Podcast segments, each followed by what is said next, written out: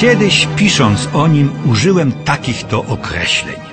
Inteligentny, rycerski, skromny, męski, przystojny, szczery, subtelny, odpowiedzialny, oddany rodzinie i zawodowi, nie ograniczający się jednak wyłącznie do aktorstwa, o wielkim poczuciu humoru. Cieszył się miłością najbliższych, umiłowaniem widzów, uznaniem krytyków i szacunkiem artystów. Prawdziwy ideał i to pod każdym względem. Kto zasłużył sobie na takie pochwały i zachwyty? Gregory Peck, aktor amerykański, do którego wielbicieli i ja się zaliczam, choć dzisiaj mało kto go pamięta. A szkoda.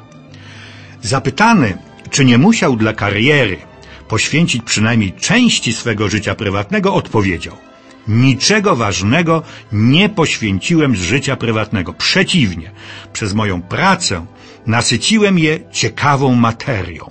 Czułem się bardzo wzbogacony.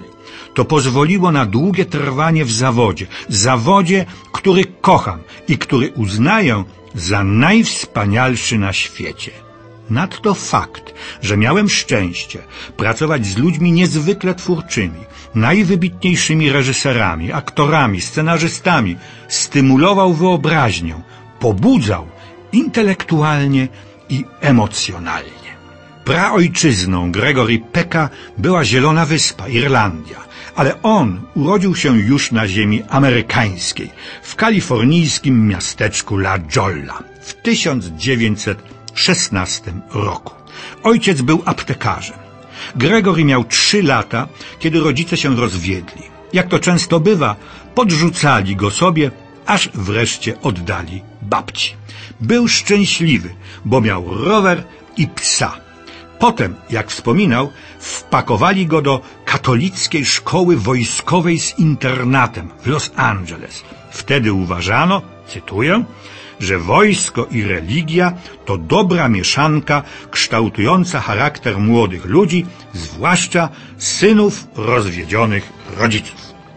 O aktorstwie chyba wówczas nie myślał. Z natury był nieśmiały. Podjął studia medyczne. Tu jednak, namówiony przez kolegów, zaczął występować w amatorskim teatrze. Na scenie z aktorami takimi jak ja i tłumem na widowni czułem się jak w rodzinie. Wygrał dwuletnie stypendium teatralne w Nowym Jorku. Zadebiutował w 1942 roku na Broadwayu w sztuce Gwiazda Poranna. Został zauważony. Do wojska go nie powołano, trwała przecież wojna, z powodu urazu kręgosłupa, jakiego doznał jeszcze w czasach studenckich podczas zawodów wioślarskich. Na ekranie ujrzano go dwa lata później w epizodycznej roli radzieckiego partyzanta w filmie Dni Chwały. Ale tak naprawdę zadebiutował w roli misjonarza w filmie Klucze do Nieba, którego akcja rozgrywała się w Chinach. Wtedy też Gregory Peck otrzymał pierwszą nominację do Oscara. W sumie było ich pięć. Tę swoją debiutancką rolę wiele lat później tak skomentował. Byłem zielony i niezdarny, ale szczery. Wierzyłem w każde wypowiedziane słowo i dzięki temu się udało. Gregory Peck nabywał coraz większego doświadczenia i powoli, ale konsekwentnie kształtował się jego tak charakterystyczny styl gry. Jak mówił, nauczyłem się, że nie trzeba sygnalizować swoich uczuć jak w teatrze. Kamera je zarejestruje. Dobrze grać, to znaczy grać bez wysiłku, trochę obojętnie. Trzeba być przez cały czas zaangażowanym, ale jednocześnie się obserwować. Widzowie lubią, kiedy ktoś jest sobą, bo wtedy mogą wejrzeć w jego wnętrze. Tajemnicą aktorstwa jest szczerość wobec widowni. Trzeba pokazać jej swoje prawdziwe ja. A jego najgłośniejsze i najważniejsze role. Pacjent cierpiący na amnezję i oskarżony o morderstwo lekarza w zakładzie psychiatrycznym. Urzeczona Alfreda Hitchcocka. Westernowa postać w antyrasistowskim filmie Pojedynek w słońcu. Dziennikarz ujawniający nastroje antysemickie w amerykańskim społeczeństwie.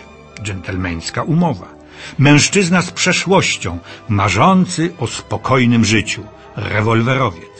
Chory pisarz i myśliwy robi w afrykańskim buszu rachunek swego życia.